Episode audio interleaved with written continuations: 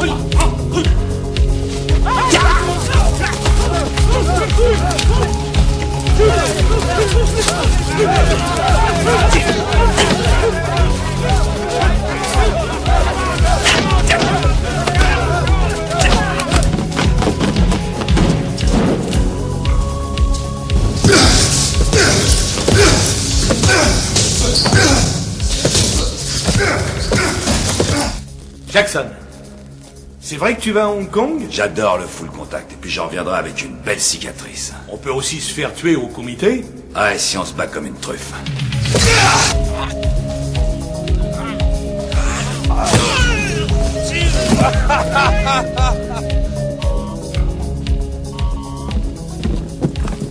Demain, en route pour le comité.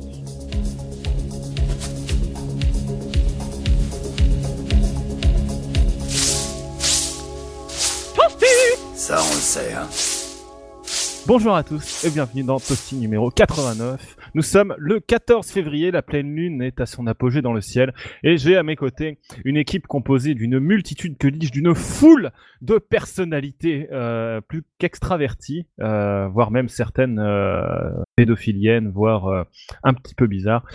Je veux bien sûr parler en premier lieu de l'incontournable TMDJC. Bonsoir TMDJC. Bonsoir, je sais pas dans quelle catégorie tu me ranges du coup, mais C'est ça qui est bien, je divise, bonsoir. je, je divise pour mieux régler, tu vois, euh, comme ça. Nous avons également avec nous ce cher Wellcook. Bonsoir Wellcook. Bonsoir chef, juste un commentaire. La pleine lune n'a rien à voir avec l'apogée de la lune. hein. Ah ouais, bon bah écoute, c'est pas grave, hein. elles sont toutes les deux dans le ciel pourtant. Et enfin avec nous, nous avons euh, notre invité, Livide. Ça va Livide? Ça va, ça va, euh, un petit peu fatigué tout ça, mais oui, je viens d'apprendre que je suis l'invité, Eh donc oui. euh, oui, c'est une surprise. C'est un, c'est un grand honneur qu'on réserve au, au plus grand, tu sais. Ah bah c'est un honneur, hein, c'est un honneur. Voilà. Euh, alors, Livide, juste pour euh, information, qui es-tu et d'où viens-tu et euh, que fais-tu ici? Oula, bon alors on va prendre ça dans l'ordre. Alors euh, qui je suis? Eh ben écoute, euh, Moi a priori je m'occupe un petit peu de tout ce qui est euh, euh, design euh, sur euh, Bagropoint, enfin sur les sites du réseau. Voilà, je gribouille pas mal, c'est-à-dire que je fais pas, je fais pas que que des images. non plus pour pour Bagropoint, enfin je, je fais un peu de de web design et de choses comme ça. D'où je viens? Bah écoute, on va dire que j'ai une formation artistique euh, niveau beaux-arts, c'est-à-dire que j'ai un diplôme, un diplôme euh, des beaux-arts, ensuite une formation, euh, une formation dans une école à Lyon qui s'appelle Emile Cole, où j'ai fait, où j'ai fait un an de formation 3D pour le jeu vidéo. Euh, voilà, c'est à peu près, c'est à peu près tout. Quoi, mais tu, tu, tu sais faire de la 3D Euh, oui, j'ai su, j'ai su il y a longtemps, mais je suis bien rouillé depuis. Ah, ouais, faut qu'on en parle quand même. Alors ça, c'est bon. On met dans une petite On met- case. on met dans- un truc qui va pas on- qu'on compte pas se faire. Voilà, on, on retient. J'aimerais bien avoir un petit logo en 3D qui tourne au début de la gros point Toasty, tu vois, un truc dans le genre, voilà. Ah ouais. Ce serait pas mal. Alors, on t'a invité ce soir parce que euh, tu tiens, euh, par- parmi les- les- le- la quantité de, de choses qu'on fait sur Bagropoint, hormis Bagropoint, il y a bien évidemment le site de Ken Bogart qui est hébergé chez nous, mais aussi le site de Republic of Fighter qui s'est fait refaire une beauté il y a euh, quelques jours de ça, donc je vous invite à aller le voir. Ouais. Et puis, Ouais, très joli. Très sympa, ouais. et ben, il- et pourtant j'ai fait ça complètement au pif. Euh, et donc il reste un dernier site, c'est le tien, livide.bagro.fr, et euh, sur lequel tu ne postes, euh, bah, tu parles pas beaucoup hein, sur ton blog, on va dire. Par contre, tu mets beaucoup, beaucoup d'images, n'est-ce pas? Euh, Ouais, ouais. Bah, en fait, euh, bah, déjà, je voudrais remercier Zect et puis bah, toi par, la même occasion parce que vous m'avez confié ce petit espace sur le réseau. Euh, ouais, je parle pas beaucoup. Ben ça c'est un truc. euh, bon, c'est c'est peut-être dans ma nature, hein, mais euh, c'est vrai que bon, j'ai- j'aime pas trop m'étaler. euh, euh, voilà. Donc du coup, euh, Ouais, bah, ça fait une balance avec le connard de vieux de BGP. Hein. donc, Bah, attends, attends, on dit juste que t'es vieux, on t'a jamais traité de connard. donc, ah merde, on parlait de moi Ah mais merde Donc du coup, bah voilà, j'essaye de, euh, en tout cas, de partager un petit peu euh, tout ce qui se fait au niveau de l'imagerie du jeu de combat euh, et l'expérience que j'en ai. C'est-à-dire que j'essaye au maximum en fait de donner euh, des renseignements concernant les images, hein, ce que je trouve qui est euh, pas très fréquent sur le net. Euh, voilà, c'est-à-dire que pour retrouver les sources de ces images-là, ça demande quand même un travail assez conséquent parfois. Euh, et donc j'essaie d'être vraiment vraiment le plus précis le plus précis possible euh, à ce niveau-là. Voilà, je trouve que c'est quelque chose qui se fait pas assez, qu'on rend peut-être pas assez hommage à ces faiseurs d'images là, qui sont euh, pour la plupart, je trouve, euh, enfin voilà, des brutes assez exceptionnelles, connaissant le monde de l'illustration. Euh, donc voilà, j'essaye de, de, faire ça, de leur rendre un petit hommage de cette façon-là. Alors je sais pas, euh, voilà, si c'est euh, euh, pertinent, mais en tout cas j'essaie de le faire. Moi je trouve, et c'est d'autant plus difficile du coup qu'il y a certaines, euh, enfin certaines illustrations qui malheureusement ne sont, sont pas nommées. C'est beaucoup le cas dans les premières illustrations de, de- de Capcom par exemple, Ouais, où, euh, où c'était souvent même, enfin les designers faisaient même partie des fois de l'équipe de développement ou étaient des frères d'eux ou des amis d'eux, ce qui fait qu'il y, a- y beaucoup des premiers dessins, on ne sait pas vraiment qui les a faits. Alors il y en a, on arrive avec euh, des regroupements ou des versions plus récentes de, certaines de certains artbooks où euh, certains dessins ont été attribués euh, à certains dessinateurs, mais c'est vrai que c'est difficile. hein. donc ça demande un gros boulot de recherche parfois. Et alors si il y a, il y a beaucoup de choses que j'aimerais mettre en fait, et parfois je trouve pas les sources ni l'auteur. Donc euh, ben, pour l'instant ça reste dans un coin du disque dur et puis je cherche, je cherche, je cherche, j'essaierai de trouver et puis pouvoir vous les proposer avec les informations qui vont avec. Mais tu y trouves où euh, toutes ces illustrations C'est ce que j'allais Alors, demander. Alors c'est variable, euh, soit le net, donc ça nécessite parfois de euh, fouiller les tréfonds, euh, les abîmes du net, euh, les forums, ce genre de choses. Parfois les sites d'illustration, ce qui est beaucoup plus simple parce que il y a en général le nom de l'auteur. les dates c'est un petit peu plus complexe parce que ça, ça demande de la recherche. Et puis, ben moi j'ai pas mal de ressources à la maison, donc je scanne aussi. Voilà, donc tout ça compilé me permet de, proposer des illustrations.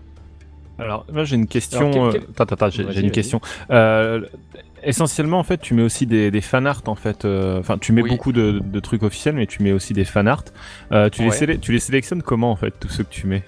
Parce que Ah, je- alors, gé- généralement le- je trouve que c'est assez varié mais en même temps il y a- c'est- c'est c'est toujours très joli donc euh, voilà. Il y Ah, a toujours une, une pertinence graphique, ouais. alors bah, ça c'est assez, euh, c'est assez subjectif en fait. C'est que euh, bah, c'est en fonction de mes goûts tout simplement. Euh, donc voilà, je sais que dans ce que je poste, euh, enfin il y a des choses qui pourront peut-être pas plaire à tout le monde.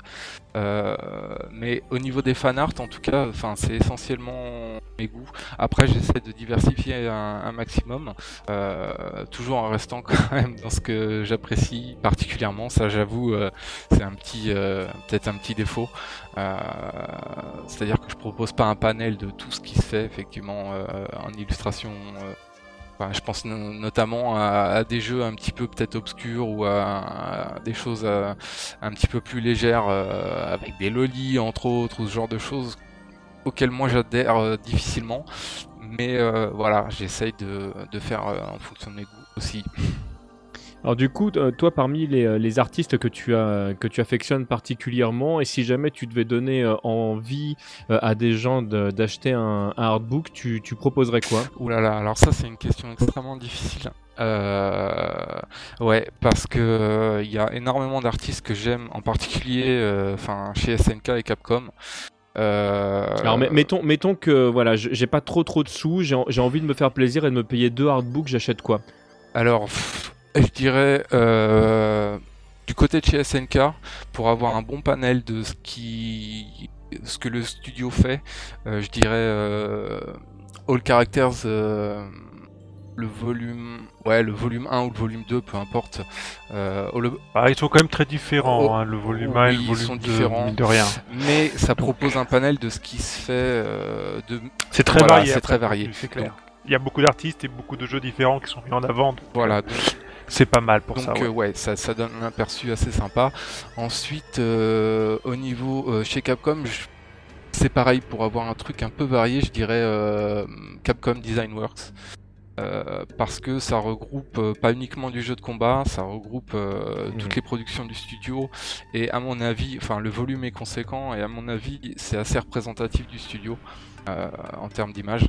Donc euh, Mais il est, peut-être un petit peu plus difficile à trouver aujourd'hui ah, euh, que, d'autres plus récents. Ça, je sais pas. Au niveau de la, au niveau de la facilité à dégoter ce genre de, de, de bouquin, maintenant, je sais pas. Voilà, moi j'ai eu l'âge. Alors d'ailleurs, on, fait une petite parenthèse, mais sachez, sans faire de pub gratuite, que sur Amazon, on arrive à trouver quand même pas mal de trucs qui viennent du Japon et qui sont livrés jusque chez nous.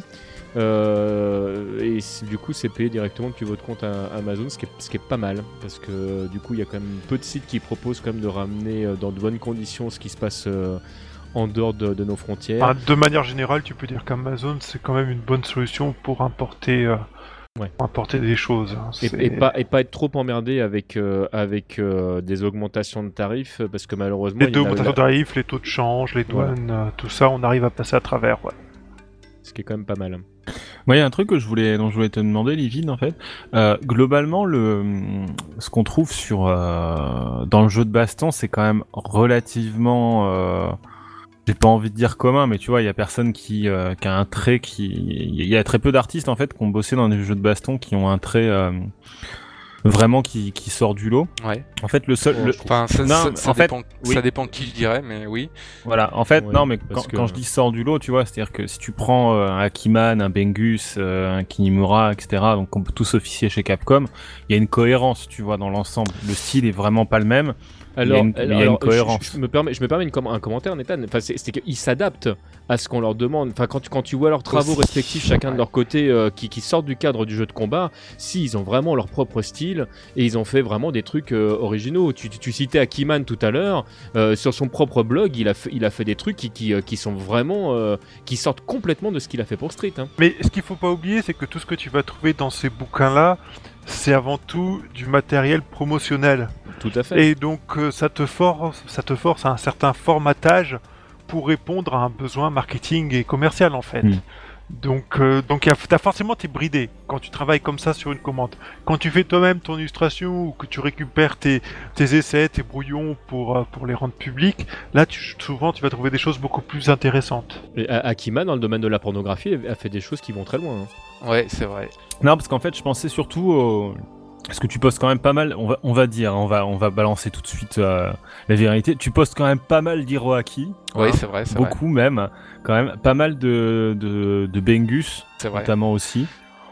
Euh, Bengus, quoi. ah bah, Ben- bon. Bengus, euh, voilà. voilà, quoi, c'est tout. euh, Bengu- Bengus, pour les gens qui qui voient pas, Bengus c'est euh, Darkstalkers et euh, Street Fighter Alpha notamment, on va dire, où il a beaucoup officié quoi. Ouais, ouais, Parce qu'après, il a pour tout vraiment fait, résumer, il a- il a tout fait. En fait, c'est un Ouais. peu lui qui est, qui est à la base d'une partie de la CPS de Touch, on peut Ouais, dire. C'est ça. Ouais, ouais. ouais. Enfin, il a, il a pris le relais en grosso modo après Akiman, quoi. Voilà. Donc euh, non, moi il y avait un truc euh, auquel je pensais, un des artistes les plus atypiques, celui qui s'est occupé, tu sais, de la de la série euh, Samurai Spirits, qui faisait des, qui Ah. faisait de l'encre, en fait, Et- tout simplement. Et Eiji Shiroi, ouais, ouais, on est d'accord. Et du- Avec des gros traits qui clashent. Ouais, mais où ça fait vraiment euh, vieux, euh, ça fait vraiment, euh, je sais plus comment ils appellent ça. euh, Enfin, c'est c'est limite- vraiment jet de pinceau en fait Ouais, voilà. sur les dessins, Ça c'est Ouais, ça. mais ça, ça a pas la, ça a pas la stylisation, tu sais, moderne, qui essaie de te rendre tout stylé. Ouais, tu sais, c'est, vraiment, Ouais, ça a encore une forme de, de, de, de naturel, comme si ça venait de d'ailleurs en fait que d'un jeu de baston. C'est là que je voulais en venir en fait, c'est que dans les, même si c'est des illustrations promotionnelles, finalement, ça reste euh, Ouais. cohérent, l'ensemble reste cohérent. Quoi. Ouais, ouais, on est d'accord. Ça reste très quand même très codifié. Bon après, euh, voilà, il y a quelques, tu vois les travaux là sur euh, sur sur Last Blade 2 par exemple de Tonko, euh, oui. Ouais, qui ont euh, quelque chose, voilà, de particulier et qui reste pas dans ce dans cette espèce de code qui est qu'on retrouve un petit peu partout au niveau de l'image quoi. Est-ce qu'il y a un autre artiste que t'aimerais, euh... est-ce qu'il y a un artiste que dont t'aimerais bien mettre plus d'illustrations en ligne, mais t'arrives pas à en trouver, genre un qui est vraiment euh, vraiment chaud. Eh ben, en fait, ouais, il y a, il y a le l'illustrateur qui s'est occupé de Ninja Master chez ADK, euh, dont je cherche le nom depuis des années et des années et des années et que je trouve pas. En fait, euh, Bah écoute, si tu trouves, je ouais, suis en fait, preneur. euh, en fait, ces images euh, ont été éparpillées, même les originaux qui sont des dessins à l'encre de Chine. euh, ont été éparpillés, il y, a, il y a des, des particuliers qui les possèdent. Euh, Ouais, Il y, a des- il y a des cadeaux qui ont été faits en fait euh, à des moments, donc euh, c'est des illustrations effectivement qui se Voilà. baladent à gauche, à droite, et, euh, et du coup, euh, il y a, mais il y en a d'autres avant toi hein, qui ont essayé de réunir un petit peu, un petit peu ça, et c'est un, c'est un parcours du ça, combattant c'est- quoi. euh, bah, c'est comme en fait l'auteur de l'auteur des illustrations de Daraku Tenshi, euh, est euh, Shinichi Morioka. euh, J'ai cherché pendant des années son nom. euh, voilà ses illustrations. Alors sur le net, il y a énormément de conneries, il faut le savoir, sur les auteurs des images qui sont parfois mis à l'emporte-pièce. Euh, et désignés à l'emporte-pièce. Et donc on les a on les a on les a attribués ces images par exemple à Katsuya Terada euh, qui sont pas du tout euh, de lui en fait. Et son nom à Morioka eh ben écoute pendant euh, je sais pas 5 6 ans j'ai pas réussi à le trouver. Et je l'ai trouvé quoi il y a deux ans euh, euh, sur le net un, peu- un peu au pif euh, voilà En même temps, si le net était une source, était une source fiable Ça saurait, c'est d'information, ça saurait. C'est ça. Mais c'est vrai que euh, tout à l'heure, euh, on parlait de l'alignement un peu des, euh, des illustrateurs, des illustrateurs pardon, sur, euh, sur l'univers d'un jeu. Je pense notamment à Street 02 qui est pour moi le- vraiment le plus parlant. Oui. Et, Oui, où oui. tout, où en fait, tout le studio a adopté un petit peu le même style euh, graphique. Et forcément, bah, qui, a, qui a été initié par, par Bengus du coup hein, au départ. tout à fait, et qui forcément génère des erreurs. Euh, tu vois, on confond parfois beaucoup Edayan et Bengus.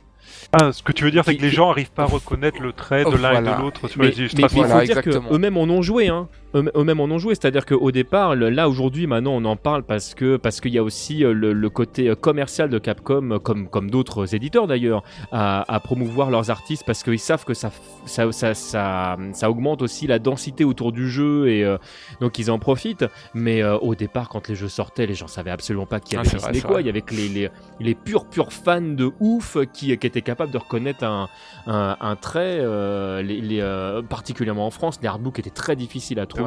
Le, moi, mon tout premier artbook sur Street, ça doit être The Magnific World of Chun-Li, et, euh, et je l'ai cherché pour, pour le trouver. Et là, on était en 94 ou en 95. Je, je te raconte pas comment j'ai dû chiner pour, le, pour arriver à mettre la main dessus. Et oui, il est vieux. Le, le mien, ça doit être euh, All About Illustration, ça doit être un MOOC Gamest euh, qu'on m'a ra- ouais, qu'on m'a ramené du Japon. C'est à peu près à cette période-là en fait que j'ai commencé à m'intéresser vraiment au, à ces illustrateurs-là en fait. Euh, et puis aussi, ça correspondait un petit peu à- au début du numérique euh, chez Capcom. Euh, il me semble que ça Oui. doit dater de 95-96, le, dé- le début. euh, 96. Ouais, je dirais plus bêtises. 96, c'est vrai. Et euh, bah, à partir de là, c'était cuit, quoi. J'étais, j'étais, euh, complètement là-dedans. Euh, Non, mais non. c'est, enfin, il y a- il faut dire qu'il y a des perles aussi. hein. Ah. Donc, euh, non, puis en plus, ce qui est, ce qui est bien dans les MOOC, c'est que tu as des trucs qu'on n'a pas du tout dans les artbooks officiels où tu as, les illustrateurs qui se lâchent en faisant des petites blagues ou des trucs. Et, Enfin, le- il y a, t'as toujours ces, ces moments un petit peu. euh, bah, c'est entre guillemets comme, un, comme un- une émission style bah, justement Toasty ou des trucs comme ça. C'est que tu as, le côté, voilà, on a construit un truc, puis il y a tout la côté où il y a la déconnade. Et, euh, et ces moments de récréation, je les trouve vachement intéressants aussi. Moi, ce que je trouve un petit peu dommage dans tout cet univers de l'illustration, c'est que malgré tout, euh, on ne partage pas beaucoup avec nous le processus créatif, la réalisation Ah, dans, certains, dans certains, euh, Dans certains books, euh, oui, tu- t'as souvent, as, souvent une dizaine de pages à la fin qui te montrent un making-of, mais voilà. Dans lequel je pense Là, il y, en- a un chez Capcom où t'as une toute la couverture qui est qui est présentée en dessin. C'est laquelle?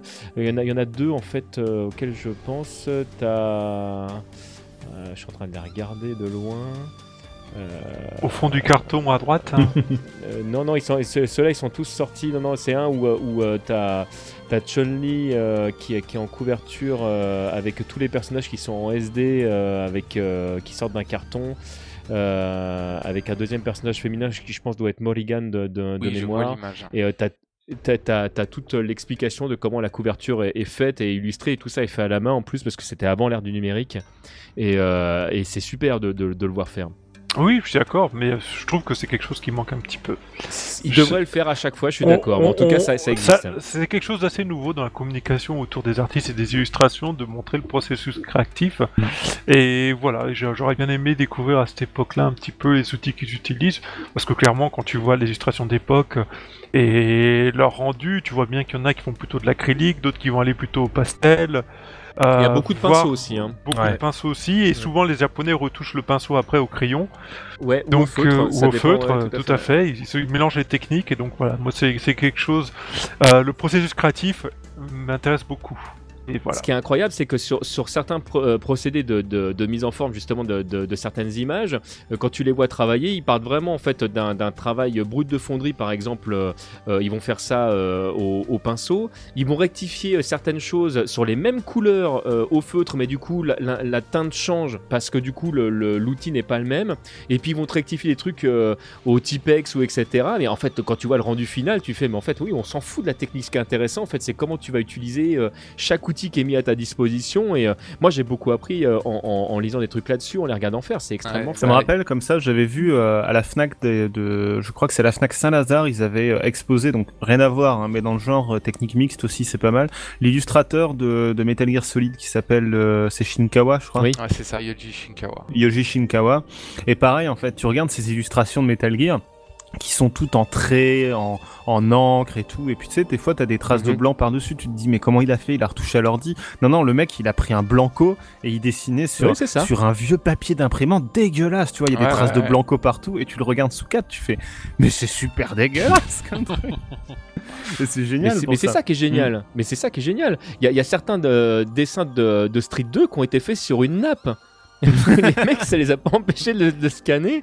Et, euh, et, et voilà, et ça fait partie des choses sur lesquelles on joue aujourd'hui. Mais je, trouve ça, quand, tu vois le processus de, création, je suis amoureux de ça. Et moi, je suis content que Livid ait son, blog et qu'on puisse vraiment euh, euh, partager cette passion. Je trouve ça exceptionnel. Et c'est vrai que maintenant on nous gratifie de plus en plus des processus créatifs des images. Je pensais notamment à un des derniers euh, artbooks de Guilty, alors je sais plus lequel c'est, Ouais, oui, oui. où en fait, euh, où en fait Ah, c'est a- pas là où, dans celui-là qu'il y a un dessin de Mei qui est Si, euh, voilà. détaillé Si, si. en. Voilà, ouais, si, si, attends, si. ouais. Ouais, il y a les, il y a les, il y a toutes les étapes d'Ishiwatari. Euh, euh, voilà. Mais D'ailleurs, le, le hardbook est intéressant rien que pour ça. hein. Si, franchement, si jamais vous avez l'occasion de jeter un œil dessus, c'est faire rien que pour ça, Mm. c'est génial. C'est vrai que c'est agréable d'avoir euh, voilà les croquis euh, et puis euh, bah voilà les un petit peu la fabrication d'images quoi. Mais c'est vrai qu'en plus, euh, tu parlais d'Ishiwatari, mais alors s'il y en a bien un qui fait n'importe quoi et qui doit s'y reprendre à 10 fois, c'est lui. Hein, parce Ah, que c'est pas. C'est marrant parce que. Non, mais lui, je l'ai eu, en... je l'ai eu en interview en 2011, dans une interview que j'ai jamais publiée. Parce que le format de l'interview était, euh, était complètement foireux. Et euh, en fait, je lui demandais comment il dessinait. Et en fait, il disait qu'il savait pas dessiner. Et je lui dis, tu sais pas dessiner, fous-toi de ma gueule, tu vois. Et- donc bon, je pense qu'il y a beaucoup de gens qui aimeraient dessiner comme... mal comme lui, quoi. non non mais tu Euh, sais tu sais qu'on a eu cette discussion Nathan. euh, Ouais.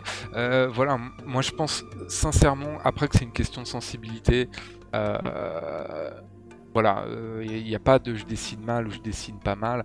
C'est simplement, la, en tout cas, la, personne qui regardera ton boulot ou le boulot de quelqu'un, euh, s'il est, euh, s'il est, euh, voilà, si ça le touche tout simplement, s'il y a quelque chose qui lui, qui lui parle, et ben, moi je pense que voilà, c'est gagné quoi.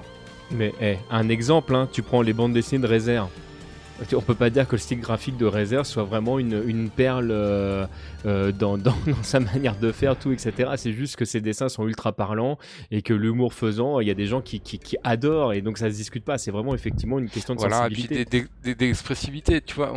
J'en parlais aussi avec, euh, avec TMDJC euh, à propos des Diane, qui disait que ces images étaient sans vie, tu vois, selon lui. Bah, enfin, je sais pas, quand tu regardes son boulot, euh, bah, euh, Non, mais en fait, c'est le problème aussi. Souvent, l'artiste, il a du mal à avoir un décalage par rapport aux travaux qu'il produit. Et, euh, et voilà, il y a l'exigence que peut avoir l'artiste envers lui-même est souvent beaucoup plus haute que celle que peut avoir le public en, en recevant ses vrai. créations. Bah, Katsura avait eu le, le même problème à l'époque. hein, le- il, avait vraiment beaucoup de mal en fait à, à apprécier son propre dessin et il a mis beaucoup de temps en fait à, à changer son style pour trouver quelque chose qui, euh, qui lui convenait parce qu'il avait l'impression que ses personnages étaient sans vie. Alors que quand tu prends l'époque de Winman où il a un trait qui est, qui est- qui est commun entre guillemets vis-à-vis d'autres euh, d'autres hein. mangaka, euh, le- on, on peut pas dire que ses dessins sont sans vie. C'est pas vrai. Moi, je pense en fait, Ishiwatari, quand j'en parlais, en fait, il voulait surtout dire ça dans le sens où euh, si tu lui demandes de dessiner un truc, tu vois, il, il va passer trois jours dessus parce que c'est pas un type, tu sais, qui a fait une école d'art dans le sens traditionnel du terme. C'est-à-dire qu'en fait, il sait pas croquisser, il sait pas euh, construire, etc. Alors c'est bien parce que c'est ce qui fait la force en fait de son dessin. Mais euh, quand il m'avait dit comme ça, en fait, je lui avais dé- demandé de me dédicacer à Johnny, tu vois. ouais. Et en fait, il avait foiré le dessin. il avait complètement foiré, il avait trop honte et j'étais dégoûté pour lui, quoi. Bref. Donc, euh, mais bon, après, euh, c'est pour ça qu'il il prend des imprimés et il se contente de les signer. Non, Sol, il sait encore bien le dessiner, Ouais, ouais. heureusement. Mais je crois que c'est à peu près le seul personnage avec, euh, avec Eddie, tu vois. Donc bon, voilà, c'est c'est assez marrant euh, à ce niveau-là. Bon, quelque chose à rajouter, messieurs, ou on passe à la suite? Bon, on va passer à la suite, mais en tout cas, juste pour terminer, merci beaucoup, Olivier, de, de- de partager ça, parce que c'est comme, bah, comme tu le sais, euh, là, c'est vraiment une, une passion chez moi et de, de- de pouvoir profiter de, euh, de, tes, euh, de tes messages, de tes trouvailles, euh, même voilà, si on a tout un parcours commun sur plein de choses, euh, je, je trouve que ça manquait vraiment sur le net et je suis content que ça se passe ici, quoi. Eh ben, merci à vous. Donc, on rappelle l'adresse. livide.bagro.fr, c'est bien simple à retenir. Alors allez-y et faites pas chier. Voilà. Bref, on va continuer avec euh, le crossover numéro 5. Qu'est-ce que tu nous as préparé, TMDJC, cette fois? Eh bien, aujourd'hui, nous allons euh, discuter euh, autour d'un film que peut-être euh, bon nombre d'entre vous ont vu, en tout cas pour les plus anciens. Et ceux qui ne l'ont pas fait, je vous invite euh, à vous jeter dessus. Nous allons parler de Bloodsport avec notre ami Jean-Claude Van Damme. Oh, yeah.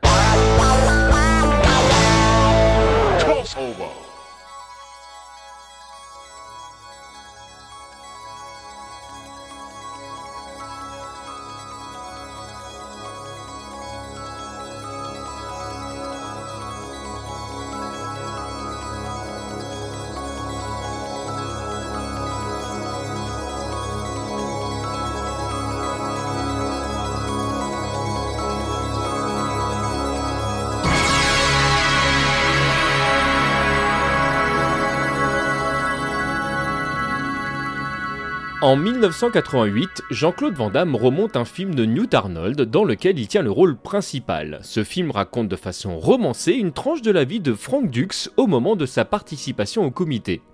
Cher internaute, tu l'auras compris, aujourd'hui nous parlons de Bloodsport, sorti chez nous sous le doux nom de Tous les coups sont permis.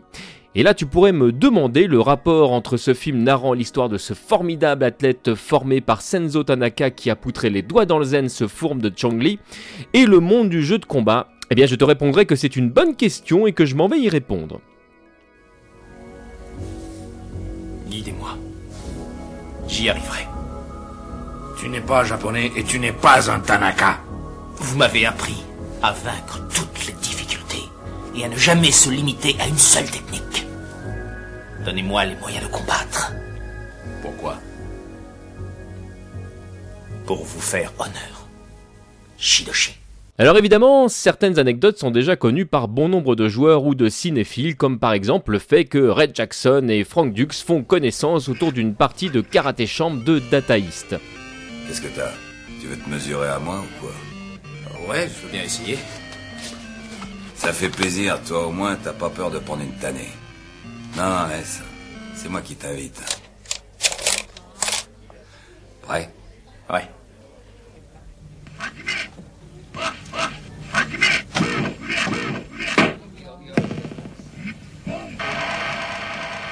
T'aimes ce genre de combat Ouais.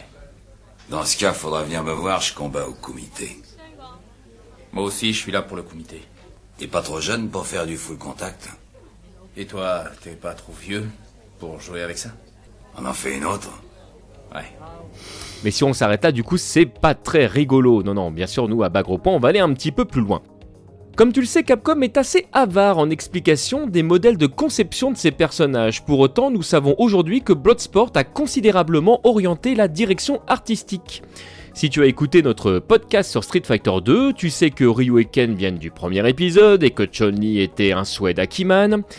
Mais nous avons peu parlé des autres personnages. Aujourd'hui, nous allons nous arrêter sur trois personnages de l'univers du jeu de combat vidéoludique, en commençant par Honda. Ok, USA. Ok, USA. Conçu comme 95% du cast par euh, Akira Yasuda, le personnage est fortement inspiré par Pumola, le Sumotori du film, et ses prises euh, Tawaranage et Sabaori sont directement inspirées par les mouvements de l'acteur David O à des moments clés du film. Pour la petite anecdote, le premier nom d'Edmond Honda était tout simplement Sumo. Y a pas à dire, vous êtes complètement malade. Ça, on le sait, hein. Le deuxième personnage qui a inspiré le cast de Street Fighter 2 est Ricardo Mora, interprété par Eric Neff. Ce personnage, qui se met constamment en boule, a d'abord engendré un Africain élevé par des lions, qui portait le nom d'Anna Bébé, puis il a changé d'origine et de chevelure pour devenir Hammer Blanca, Hammer pour marteau, hein, pour marteler, pour enfin devenir notre Hulk brésilien bien connu, Blanca. Tu veux une interview de moi là-haut, dans ma chambre? Arrêtez, ça suffit. Tu veux pas Hossein? Non, Hossein est trop con. Qu'est-ce que tu dis? Maintenant, je peux vous les plaies si vous voulez. Pour clore ce petit tour d'horizon et pour quitter Street Fighter, sache qu'en huitième de finale, Chong-Li affronte un adversaire pratiquant l'aïkido qui porte le nom de Giz Howard. Monsieur Dux, vous avez combattu avec inspiration. J'ai le plaisir, au nom du Kokuryokai, de vous remettre ceci. C'est pour vous, Shidoshi. Comme tu le vois, ce film d'une qualité à remettre dans son contexte d'origine a fortement inspiré notre univers de prédilection. Sache pour finir qu'un remake est en cours de préparation et que Vandame ne fait pas partie de l'équipe. Oh, le comité risque d'avoir lieu plus tôt que prévu. Non, la fille est à moi. Eh ben, T'as mis la version eh ben. française de Bloodsport C'est quoi ce scandale Ah, c'était très classe, j'ai trouvé ça vraiment super. Non mais je me suis dit quitte à faire rire. Ouais, bah ça marche bien, ouais. Bon, eh bah écoutez, c'était euh, ceci conclut cette première partie de, de ce toasting numéro 89. Voilà, on s'écoupe donc On My Own Alone, performé par Paul Herzog et Shandy Sinan, mais là, le mec qui est en train de le jouer s'appelle Stan Bush. Merci TMDJC. With.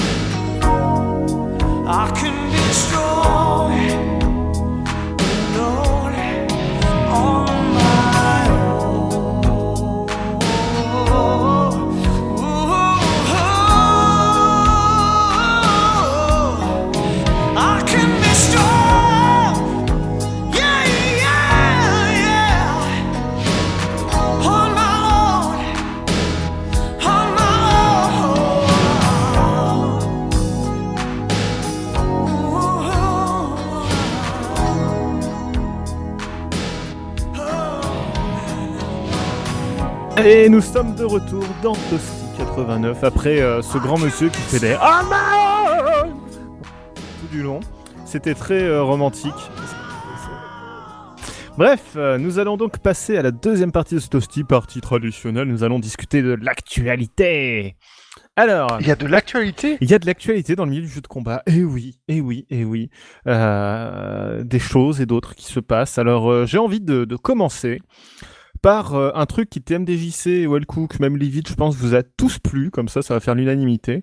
Je veux bien sûr parler du super, méga gros article, fort bien mis en page et fort intéressant euh, de Polygon sur Street Fighter 2. Alors, est-ce que vous Ah, l'avez oui. lu? Ah bah ouais. hein. Oui, Ah bah oui. J'ai honte, mais j'ai pas encore eu le temps. Ah, bah c'est pas grave, bah tu... on va pas trop spoiler, mais en gros, pour mais ceux tout le qui- monde me dit qu'il était super intéressant, donc je vais Voilà. forcément le lire. C'est composé d'interviews, euh, enfin d'interviews, ouais, de En- live comme ça à l'arrache de différentes personnes qui ont participé au jeu. C'est ça, en fait, il a réussi à avoir quasiment Ouais. tout le monde, sauf Akiman, je crois, qui maintenant fait des interviews uniquement s'il est payé pour les faire. C'est un peu assez violent, je trouve. Comme... C'est une bonne manière de se débarrasser des gens, tu sais, mais c'est un peu hardcore quand même, quoi. Et euh, donc, ouais, c'est c'est une énorme... euh, Enfin, en fait, c'est composé d'interviews dont les morceaux ont été regroupés en différentes sections sur différentes parties du jeu, et on apprend de ces trucs sur le jeu. Moi, il y a un truc, honnêtement, je vais jamais m'en remettre. C'est euh, la compositrice de Street Fighter 2 dont j'ai oublié le nom. Tu m'excuseras, mais tu peux me le redire peut-être, TMDJC. Euh, C'est. Je suis en train de chercher le nom du groupe. C'est Alpha Lila. Voilà, qui a rédigé, enfin a composé la plupart des thèmes, donc a composé les thèmes un peu genre. En fait, elle, euh, elle, elle les a toutes composées, sauf celle de Sagat, en fait. Voilà, donc en gros, elle, ça, elle fait des thèmes et tout comme ça, puis les gens lui disent ah ouais ils sont bien tes thèmes et tout. Et comment les thèmes étaient répartis entre les personnages? Bah apparemment c'était un peu au pif, genre le mec qui est en train de coder Sagat à ce moment-là, il a fait euh, ah vas-y j'aime bien, non pas Sagat, Guile, il a dit ah j'aime beaucoup ce thème, vas-y je le prends pour mon perso. Et Bah, voilà pourquoi on aime sachant- pourquoi on a le sachant que le- Guile sur Guile. Sachant que le, le, le thème de Guile au tout départ, puisqu'on on en est à, à parler de ça, donc ça c'est une, une exclue parce que c'est pas dans l'interview, euh, c'était celui de Ken au tout départ. Ah ouais d'accord. Bah, en Ouais. même temps les Ouais. deux vont, vont Oui, bien. les deux quoi. sont très proches en fait des. Et, le- de et- Cal et quand tu sais que le, le morceau de Ken, effectivement, tu, ne- tu ne peux pas ne, ne pas penser euh, à Top Gun et qu'il y a un énorme avion euh, dans le, dans le stage de Guile, ça prend tout son sens aussi. C'est assez rigolo. Mhm.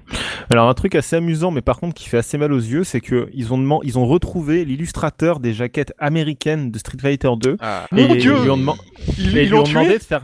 Non, ils lui ont demandé de faire des artworks pour l'article, et les artworks sont encore plus moches que les jaquettes d'origine. Parce que les jaquettes d'origine, elles avaient un espèce de cachet euh, réaliste années 80-90, mais là, ça ressemble Ah, à un C'était du mélange. niveau de la euh, jaquette de Megaman en fait. hein. Ah non, c'était mieux Alors, quand même, mais. oh là là. ju- juste euh, pour pour répondre à une des questions qui m'avait été posée, euh, puisque il y a il y a on m'a demandé on m'a dit mais, mais mais qui on peut croire? On me posait la question parce que d'un d'une interview à l'autre on n'avait pas forcément les mêmes euh, les mêmes versions. Alors sachez il faut le savoir que euh, la plupart des traductions sont justes et que c'est juste que les développeurs ont pas tous une excellente mémoire et que effectivement d'une interview à l'autre il y a une altération faite de tel ou tel euh, événement et que euh, chacun en en rediscutant un petit peu que chacun de son côté a une vision plus ou moins différente et que voilà. Donc il, faut il faut prendre l'objet tel qu'il est aujourd'hui. C'est-à-dire qu'il y a un mec qui a, fait la démarche d'aller trouver les concepteurs d'origine et que on y trouve quelques perles. Ça veut pas dire effectivement que tout est juste à 100% etc mais est-ce que c'est vraiment important? Ça Non. fait aussi partie de la magie du truc euh, de de euh, voilà de- on, on vous ressortira de temps en temps encore des, des, des petites perles comme ça mais Mhm. voilà il faut savoir que nous on récupère ces informations de la même façon c'est-à-dire que il y a des moments euh, on, on a une info euh, elle, est, elle est juste à un moment T et puis le mec il va peut-être rectifier ça deux ou trois ans après en disant oui mais en fait ça s'est plutôt passé comme ça ou mais c'est comme vous quand vous racontez une histoire hein, c'est la même chose l'histoire évolue en fonction de quand vous la racontez Voilà, et c'est assez marrant parce que même dans l'article, il y a des fois des informations totalement contradictoires entre deux personnes oui, dans l'article tout à même. fait. Donc c'est extrêmement amusant. Puis on apprend des trucs, mais sérieusement là, le coup de Guile là qui était super buggé parce que c'était un junior qui l'a codé, il est pas passé par tous les trucs de debug parce qu'il avait la flemme ou pas le temps et que tout le jeu était buggé à cause de lui, c'est assez génial. Et un truc aussi qui est intéressant et qu'on a malheureusement pas assez, on a le point de vue de Capcom USA, notamment des gens qui se sont occupés de la distribution et de la vente des, Mhm. euh, des, des, des, de Street Fighter 2 et Street Fighter, euh, bon, les, les versions suivantes, arcade. Et il y a des anecdotes, mais des trucs de... Par exemple, le coup des, types qui vendaient mais tellement de bornes d'arcade que tous, ils, ils étaient pétés de thunes, tous les distributeurs, les représentants, etc. Alors qu'au Japon, ils gagnaient que dalle, ils avaient des salaires tout ça. à fait normaux.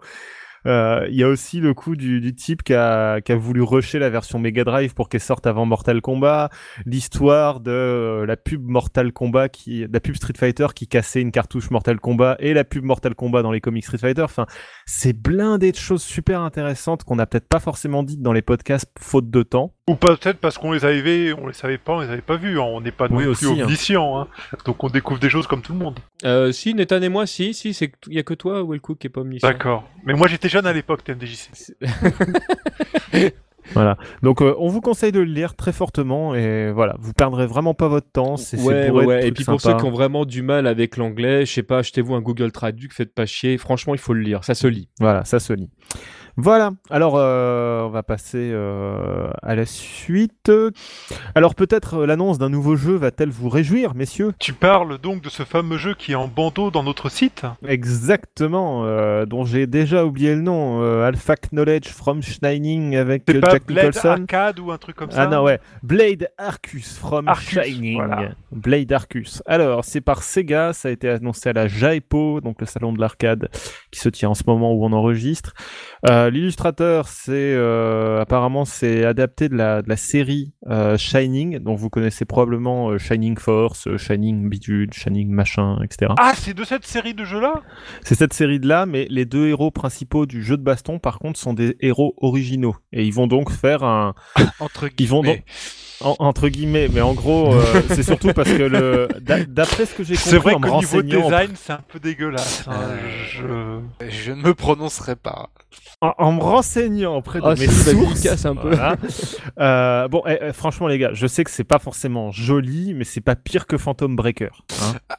Ouais, mais là peut- tu tapes dans le haut du panier là. Ce que, ce que j'allais dire, Non, c'est mais- dégueulasse. Le, le Dans seul le fond problème du- que va avoir ce jeu-là, c'est que il, bah, il, Il est comme tous les jeux. Japon, et il va- voilà. Non, mais il est comme tous les jeux Sega. Il a, il a une touche de Jin très prononcée, euh, de Jinchi. Donc, donc, euh, pour moi, ça manque un peu de charisme. Voilà.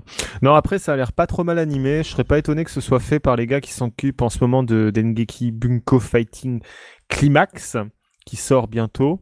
Donc, bah, on n'en sait pas grand chose. Apparemment, ça va être un jeu en tag. Euh, je doute que ce soit euh, incroyablement original, merveilleux. Ce sera certainement un jeu qui se joue très bien et qui est bien fait, mais probablement rien de plus. Voilà. Enfin, on verra bien. Il y a quand même des gens qui ont été Hmm. emballés par l'annonce, donc. euh, Oui, voilà, oui. Donc bah, voilà, bon, aujourd'hui on n'a qu'un trailer à se mettre sous la dent, donc on est incapable de dire concrètement si le jeu sera bien ou pas. hein. Faut, faut être Ouais. honnête quand même. Voilà, donc on enchaîne peut-être Dengeki Bunko Fighting Climax, il y a des nouveaux persos, je ne sais pas euh, d'où ils viennent, ce qu'ils font, ce qui s'en occupe, c'est Monsieur Glag, l'otaku de l'équipe de Bagro Point qui euh, s'occupe de faire les news. Donc bref, il y a des nouveaux persos, allez voir sur Bagro Point. Voilà, merci. Bref, peut-être un truc plus intéressant, messieurs, euh, qui va vous parler à tous. Les 14 et 16 mars prochains, oh là là, dans, dans un mois exactement, nous saurons qui est le cinquième perso d'Ultra Street Fighter 4. Mais toi, tu Et on le sais déjà enfin se lâcher. Voilà, moi je le sais déjà, et non, ce n'est pas une femme noire qui euh, s'habille comme Camille. Voilà, je Une tenais à blanche vous le dire. Ouais, blanche, noire, mais en fait une noire vietnamienne qui s'habille comme Camille, c'est pas elle. Bref, je tenais à vous le dire. Donc bon, des, des espoirs ruinés, messieurs. Quel perso vous auriez aimé voir dans, dans Ultra Street Fighter 4 Ah, mais moi, un perso original, donc de toute façon, ça va pas être. euh, euh, Oui, c'est voilà. pas la question. Si- Moi j'aurais aimé voir Agar. Bah, à ce, mo- à ce moment-là, si jamais on avait dû taper dans, dans l'original, un Retsu par exemple, je pense qu'il y avait moyen de faire un personnage vraiment intéressant parce que comme c'est un personnage qui a qu'un seul coup dans, dans Street Fighter premier du nom, euh, C'est il vrai que c'est euh, vrai que la profondeur de jeu, wow putain ils, auraient, ils auraient vraiment pu se lâcher et créer un nouveau gameplay. Non, non, euh, ils tout- auraient fait tout- pareil un seul coup avec six niveaux de force. Et un Je coup- parle- on, on parlait pas de Balrog. et, et- et un coup spécial, non, deux coups spéciaux, c'est un où tu fais charge au bas, il le fait en sautant, et un charge arrière-avant, il le fait en avançant. Voilà, parfait. non, non, c'est un personnage qui joue en quart de cercle. Je sais, j'ai joué à Street Fighter. Ouais, c'est le personnage n'était pas jouable, mais. Ouais, c'est ça, ouais, ce que j'allais dire. Donc non, toi, Livid, t'aurais aimé voir quel personnage de Street Fighter s'il y avait un personnage Ah, qui aurait dû revenir? Euh, ah, revenir? Ouais. Euh, bonne question. Alors là, franchement, j'en sais rien. Euh, Peut-être un perso de, la série 0. Euh... pff, Bon, pour faire original, Bah. euh, Karine, pourquoi pas Ce que j'allais dire, en, pl- en plus, c'est un personnage qui, très honnêtement, pour une fois, euh, à mon avis, ce serait totalement adapté au gameplay de Street C'est 4. ça. Enfin, j'ai- Le- c'est c'est aussi, euh, enfin, en fonction de ça, parce que bon, enfin, pour moi, les persos de Star Strike, tu vois, c'est pas possible dans dans, Non, dans, ouais, je suis- dans voilà. Street 4. Donc euh, ouais, autant taper dans zéro. Ouais, je dirais Karine. Ouais, Karine. Donc je suis le seul qui aurait voulu avoir Oro dans, dans Street Fighter 4. Bah, Mais non, mais Oro, c'est entre guillemets, c'est c'est c'est c'est enfin c'est comme d'autres personnages de Street 3, il a pas sa place. Enfin, le, tu vois, moi Mm. moi j'ai j'ai rien, euh, par exemple, contre, enfin sur Ibuki ou Makoto, etc. T'as des joueurs en plus qui les jouent particulièrement bien, mais euh, je trouve qu'ils ont pas la saveur qu'ils avaient dans, dans Street Fighter 3. C'est sûr. Non, moi j'avais pensé à Urien à l'époque où ils ont annoncé Super Street en me disant avec le miroir, les projectiles, les charges et tout, et plus il a des normaux qui portent loin, je me disais ça pourrait être cohérent, tu vois. Puis bon, bah ils ont mis Makoto. Mais bref. Bref, bref, bref. Bon, tout ce sujet ne vous inspire pas beaucoup, messieurs, donc euh, on va passer à un truc qui va vous inspirer. Non, mais c'est pas, c'est pas, c'est Encore pas que ça inspire pas, c'est que c'est comme entre guillemets, c'est, c'est comme d'habitude. Enfin, le- la- je, je, je critique pas le fait que ce soit pas un personnage original. Euh, ils font comme ce que, ce que Capcom fait le- de mieux entre guillemets, mais c'est vrai que ça aurait été sympa de, de nous amener vraiment un personnage neuf dans, dans l'ultra, quoi. Euh, au même titre que dans, dans les premiers Street 4, ils nous avaient vraiment présenté un nouveau personnage, que dans le Super, on a quand même eu Jury, enfin voilà, qui, qui est au Et moins un, quoi. Et puis d'un autre côté, ça sert à rien de débattre pendant des heures d'un personnage où on n'a pas le droit de parler. Oui, parce, que- parce que sinon, moi, moi je, te par- je te parle de, de ce que je voudrais euh, pour un éventuel Street Fighter Begin euh, euh, et quel, quel perso il y aurait et comment ça se passerait. hein. Ouais, bah une autre fois. Allez, on passe à la suite. on rappelle qu'il y a peu de temps, il y a Guilty Gear Izuka, euh, donc qui est peut-être probablement l'épisode le moins intéressant de la série, qui est qui est sorti sur euh, quoi qu'il a une bande son Attends, qui tu vois, dépote. Il a une... tu vois, t'as pas écouté le dernier podcast? Oui, non, mais j'y viens, j'y viens, j'y viens.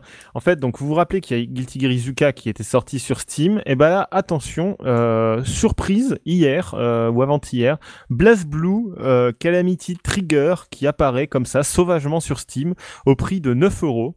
Euh, sans plus d'informations, genre adaptation pure et méchante. Alors le premier problème, c'est que c'était un jeu Game for Windows Live et Game for Windows Live, le service sera fermé euh, en mai ou juin, donc on sait pas si le mode en ligne dedans fonctionne.